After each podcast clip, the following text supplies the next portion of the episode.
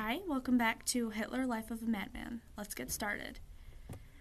When people ask you that if you had the chance to go back in time and kill Hitler as a baby and prevent the Holocaust, would you say yes? Well, if your answer to that is heck yeah, I would, he was a monster, you should rethink that.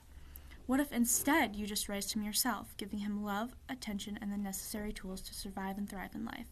Would that be better? Or is it better to just kill him, just in case?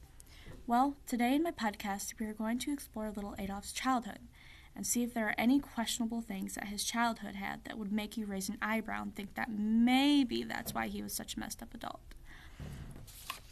Adolf Hitler was born on April 20th, 420, 1889, in the inn his father was working and living at. He was, by everyone's view, a nerdy little fellow with a personality ready to cause chaos. He saw himself as a leader to his fellow male classmates and would lead them in tomfoolery such as releasing hundreds of cockroaches in the classroom, which, by the way, is disgusting, and rearranging the desks. He was not a very good student academically either, although later in life he will say he only did that so that he could convince his father that he was better off as an artist.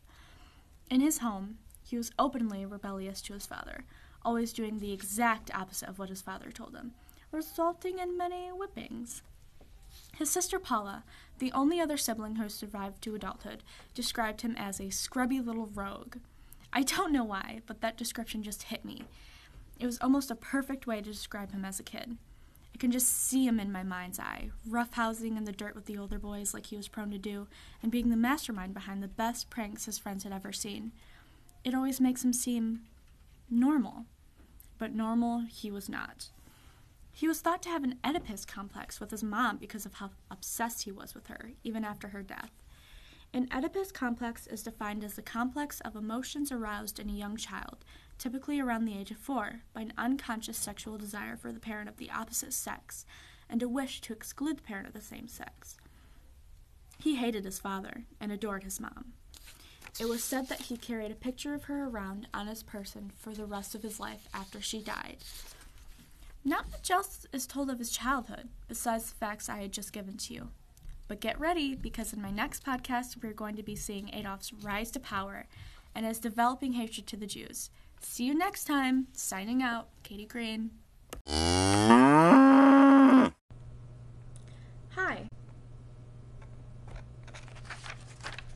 Hi, welcome to another episode of Hitler Life of a Madman. I'm your host, Katie Green. We left off with seeing Hitler as a child and the beginning development of his character. Today I will be talking about his adventures as a young adult, including the death of his mother, the rejection from art school, and his unfortunate rise to power. Let's get started. Hitler had an almost uncomfort- uncomfortably close relationship with his mother, Clara. She protected him from his mean old father, and in return she got his almost slavish devotion to her. It was said that his mother was the only person he ever genuinely loved. When she died in 1907, it destroyed him. The doctor who was taking care of Clara said that in all his years of medicine, he had never seen someone grieve so hard as much as Adolf did for his mother. Even though the doctor was Jewish, he, he thanked him profusely and even let him escape with his wife during World War II. During this traumatic time for Adolf, he also got some more devastating news. He was rejected from the Academy of Fine Arts of Vienna, his whole life, he wanted to be an artist. But now that he had no chance of that, what was he going to do? He decided to go to war. Because of his Austrian citizenship, he was put into the Bavarian army, where thus far he would spread his German nationalist ideas.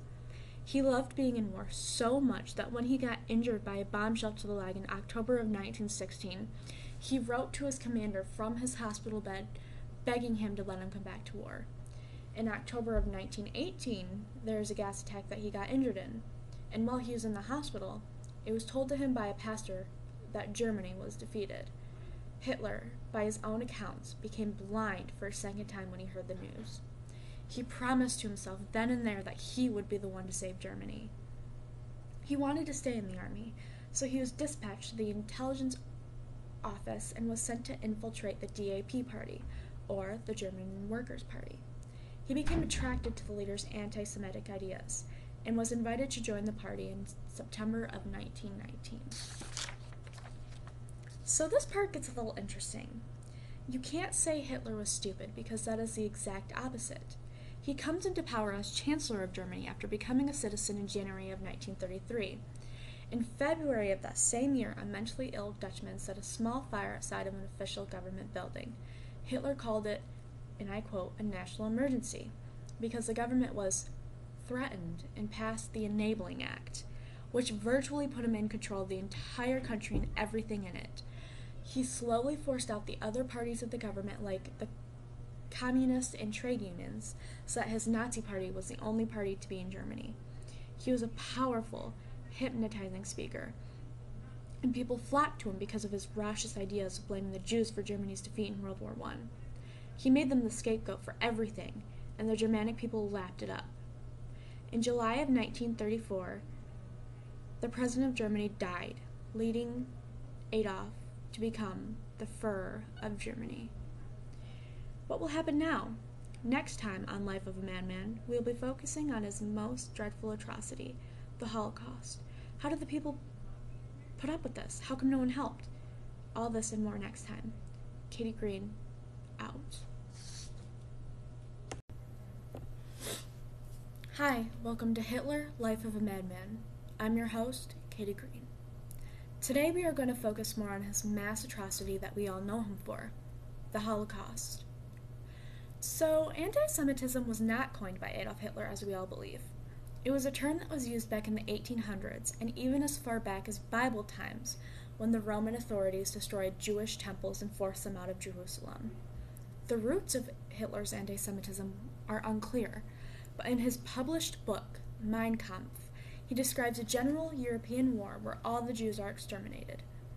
Racial purity and spatial expansion were the main reasons for Hitler's rise to power, and the resulting death in over 6 million Jews and a total of 11 million people were the consequence. Beginning in late 1941, they started rounding up the people and transporting them to concentration camps. Though the Nazis tried to keep the mass extermination secret, that many people missing and killed were noticed, and eyewitnesses reported back to Poland about it. The Allies were harshly criticized after the war for not publishing and not doing something about this atrocity. The Jews and the like were sent to camps such as Auschwitz with only the information that they were going to a camp to work.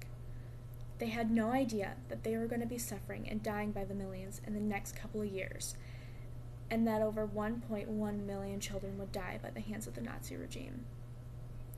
The most intensive Holocaust killing took place in September 1941 at the Babi Yar ravine just outside of Kiev, Ukraine, where more than 33,000 Jews were killed in just two days. Jews were forced to undress and walk to the ravine's edge. When German troops shot them, they fell into the abyss. The Nazis then pushed the wall of the ravine over, burying the dead and the living. Police also grabbed children and threw them into the ravine. Along with persecuting Jews, the Nazis also rounded up gypsies, homosexuals, people of different political views, and the physically and mentally disabled. There was really no discrimination when it came to extermination. Adolf Hitler did not visit any of these camps. All he did was sign papers and tell people what they could do. This, to me, is cowardly. He let his people commit these atrocities, but he wouldn't visit these places or have an actual hand in this because he was a coward that did not want to face his own consequences. That is also why I believe he committed suicide. He was a coward that didn't want to face what he did to millions of people and face the punishment that he would endure. Would he have expressed guilt and remorse? if he was forced to see all those children starving to death at the hands of his Nazis, if he had seen the babies being thrown into the air to be used as targets for shooting, he, by distan- distancing himself from the camps, could also emotionally distance himself from all the death. A single death is a tragedy, a million deaths is a statistic. The Holocaust, however, is still today in the hearts of millions and always will be. Let's use this mass cruelty to learn for the future, to be self aware when this thing starts happening again, because it will, and be able to stop it before it ruins millions of lives.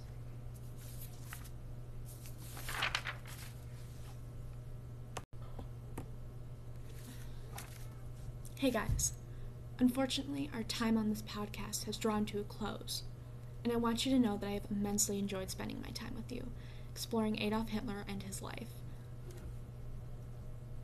To see the monster that we all thought was Hitler be just a kid was incredible. I hope you got as much insight as I have about this enigma of a man. I hope your views have also changed somewhat. I'm not saying he wasn't a horrible man, but I'm saying to always dig deeper about that person's past, because sometimes they are not what they seem to be. Thank you, and goodbye for the last time. Katie Green, out.